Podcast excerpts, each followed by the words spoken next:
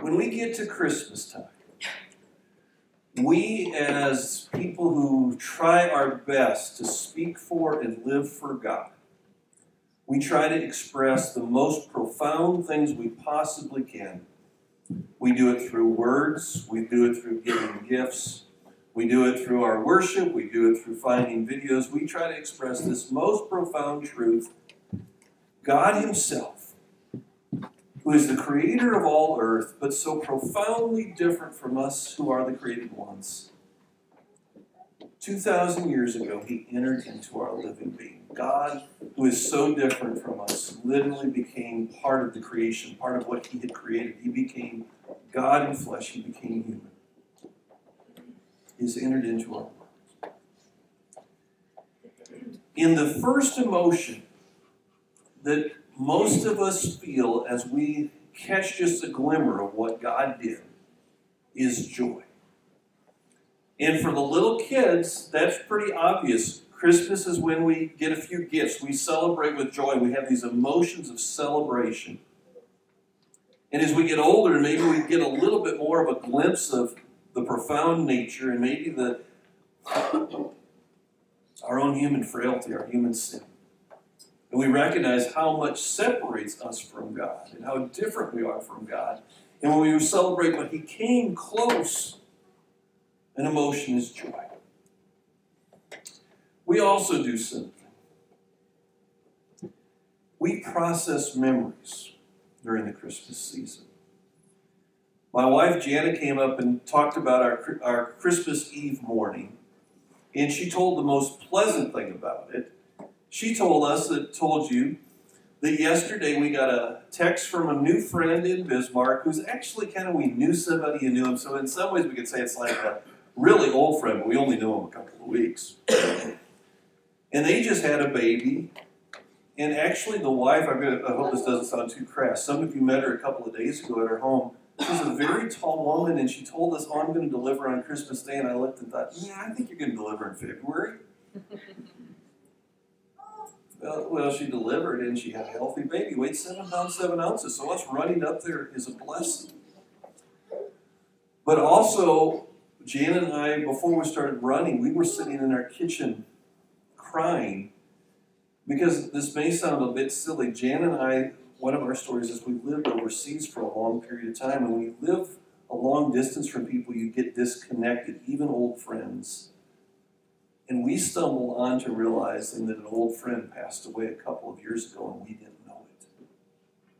So we sat in our in our Christmas Eve kitchen, crying for a little bit, and then realizing she's in heaven we found her family, they're doing okay, and we got another baby. Elizabeth would want us to have joy today.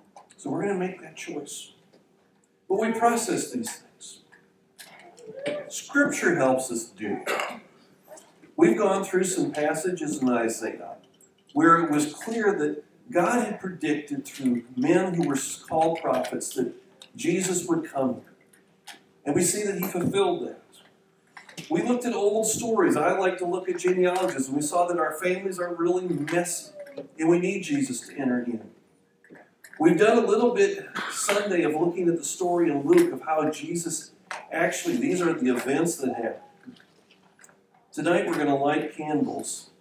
And as we do that, what I'm going to reflect on is in a classic scripture most pastors tonight who are going to say some message for their candlelight service are going to be in John chapter 1. I'm not preaching a unique message today. Thousands, maybe millions of guys are doing the same thing. John tells us not really the story of Christmas, not oh, it was Joseph and Mary and they traveled from Beth, Nazareth down to Beth, Bethlehem, and they had to deal with the king, and then the wise men came, and John just gives you an explanation of it. I'm going to ask for you to do something for me. I'm going to ask for you to stand up. I'm going to read John chapter 1, verse 1 to 14, and I'm going to make some comments on it, and we're going to have communion and light candles. I'm going to be reading from the Holman's translation. Let me stand myself. In the beginning was the Word, and the Word was with God, and the Word was God. He was with God in the beginning. All things were created through him, and apart from him, not one thing was created that has been created. Life was in him, and that life was the light of men. That light shines in the darkness, yet the darkness did not overcome it. There was a man named John who was sent from God. He came as a witness to testify about the light, so that all might believe through him. He was not the light, but he came to testify about the light. The true light who gives light to everyone was coming into the world. He was in the world, and the world was created through him, but the world did not recognize him. And came to his own, and his own people did not receive him. But to all who did receive them, he gave the right to be children of God, to those who believe in his name, who were born not of blood, or of the will of the flesh, or the will of man, but of God. The Word became flesh and took up residence among us. We observed his glory, and the glory as the one and only Son from the Father, full of grace and truth. Please be seated.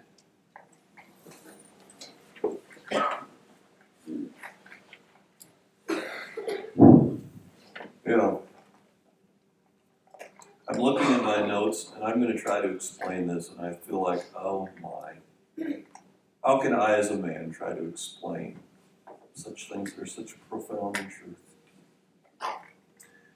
John starts us off referring back to the creation. That Jesus was with God, and the word that's used to describe who we will say is Jesus is the Word. The Word, the power of God to command, that simply by speaking, Yahweh, I am God, the God of the Old Testament, the God of all these old fathers, by his very word, he speaks life and speaks creation. And Jesus is that word. He was there at creation. And if we were to go back to Genesis chapter 1, we'd hear this word, let us. God Himself is plural Father, Son, and Holy Spirit. All things are created through Him. Then John discusses the substance of Jesus. He uses two illustrations. The substance is life, and the substance is light. That the illustration is that light shines into the darkness And no matter how dark it is, that light keeps shining in.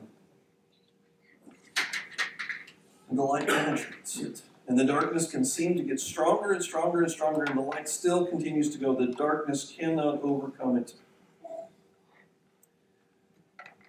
And I uh, find it even interesting that as our church fathers, the, the church historic, historical figures, thousands of years ago, probably did not know the exact dates in which Jesus, the Son of God, entered into this world. And they developed a tradition, they developed a calendar, wanting to say, okay, these will be the dates that we'll celebrate Christmas, Jesus entering into the world, and these are the dates that we'll celebrate. You know, we could probably get closer to this one of, of Good Fridays. We can look at the Jewish holidays of Pentecost and figure out when is the Good Friday and when is Easter. But when they chose the season to say this is when Jesus entered into the world for the northern hemisphere, it was the days that where light was actually the smallest amount, where our nights were long, and just us trying to live meant that we had to deal with days that were dark and cold, and in some ways felt like we're a long ways from light. And then lighter years in. Practically, we saw this in the video, we live it out in most of our days. There are seasons feel like darkness is overcome. But Jesus is the light of God, reaches in and changes things. Then John tries to explain a little bit who are these people in history. He mentions John. And I think he's referring to John the Baptist, who was sent from God and he's a witness to the light. He's not the light. Then he kind of restates again who is Jesus? Jesus is the Word. He has created the world. but tells this painful truth that though Jesus has created the world and he has created all of us, and we reflect being made in the image of God and carrying a portion of God within ourselves at all times, we have his full dignity. We, the world, did not recognize him. But to those who did, who recognized him and believed in him, he gave the right to become children of God. Not born from blood, not born from flesh, not born from our best plans, but born from God. He gave the right to become children of God.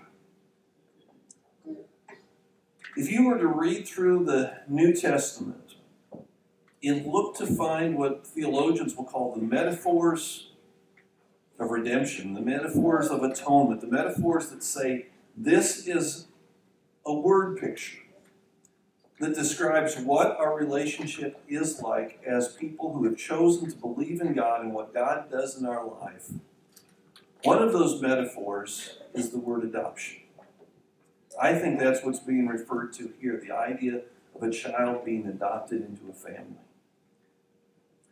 J.I. Packer, in his book Knowing God, writes the highest privilege the gospel offers is adoption. I hesitate to say this, but I, I'm going to speak candidly to you. Adoption's personal. Adoption's messy. We can know some families where it's been a part of their life, it's a part of their story, it shows the blessing of God. You can see their moments of celebration. You can see videos about it. You can see those who run organizations that promote adoption and try to facilitate it.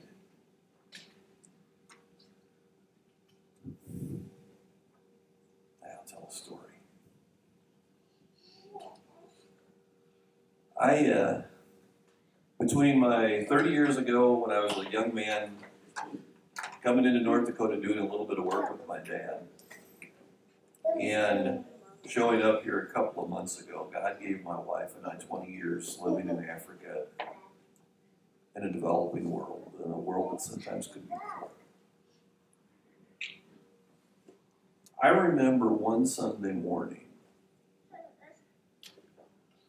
when, well, I don't make this not too much of a distraction. We lived in a region that had some turmoil in the past, but was very safe. But we hired a couple of men who were old soldiers and became good friends of mine. But their job was to stay at church through the night and just make sure nothing disappeared. And make sure when people came to church, everything was always safe and they were good men. I remember getting a phone call early one morning that they had heard some dogs howling out in the field. And their gut said, I'm going to leave the church building and go see what's happening. And when they got out there, there was a child that had been abandoned in the field.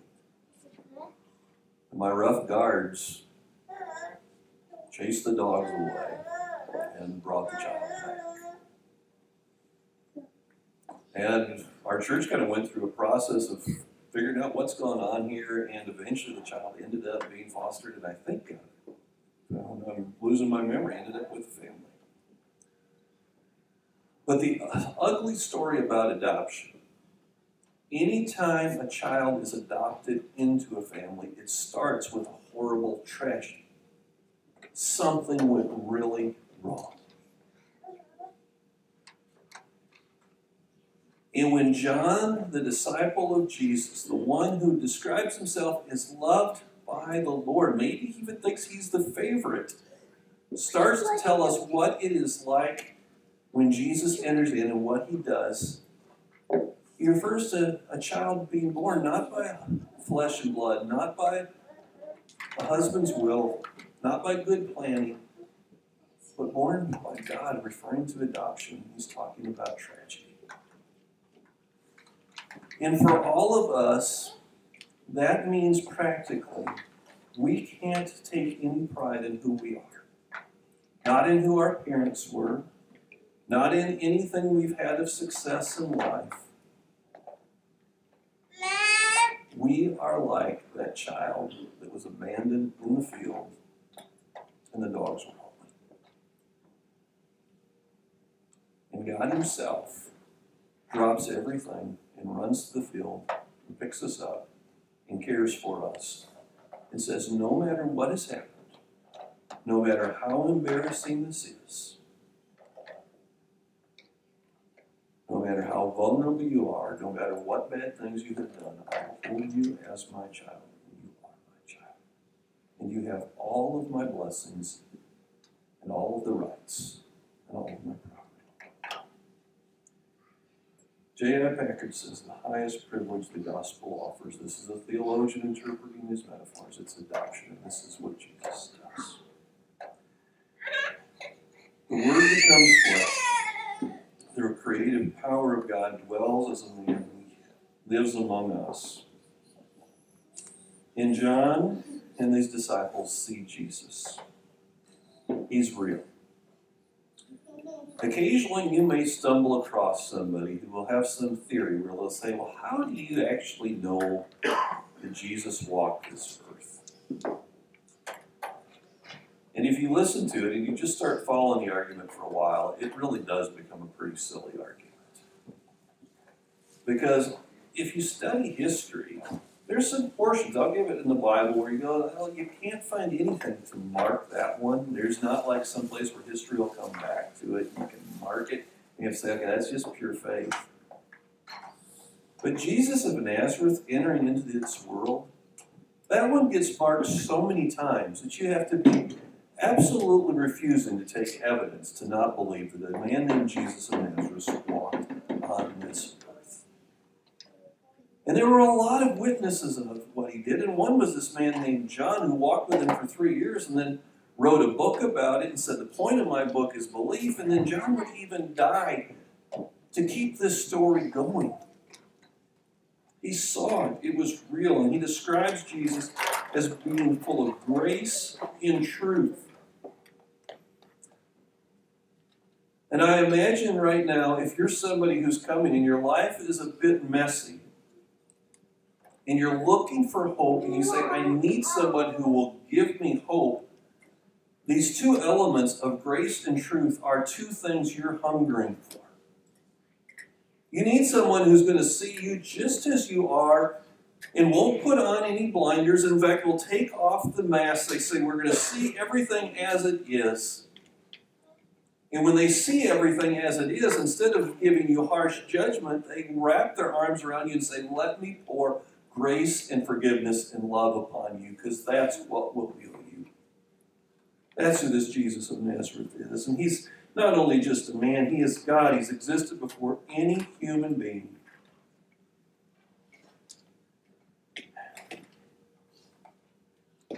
And John, in closing, talks about okay, this is the who Jesus is. He started before creation. He's God in the flesh. He's the Word living amidst us, the creative power of God, full of life and light, grace and truth. And then talks about what He does for our lives. And I want to make sure I read this.